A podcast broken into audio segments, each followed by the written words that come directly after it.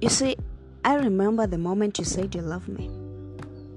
You said it with ease as if it was something you had practiced doing, but I still felt the love nonetheless.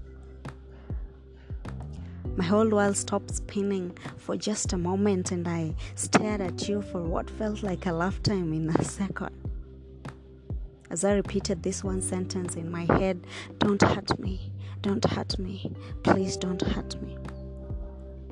Because I knew that I would love you too much to recover. But as my silent stare lasted too long, I looked into your eyes and in my head, I told you these three words that I hope to say to you for the rest of my fucking life.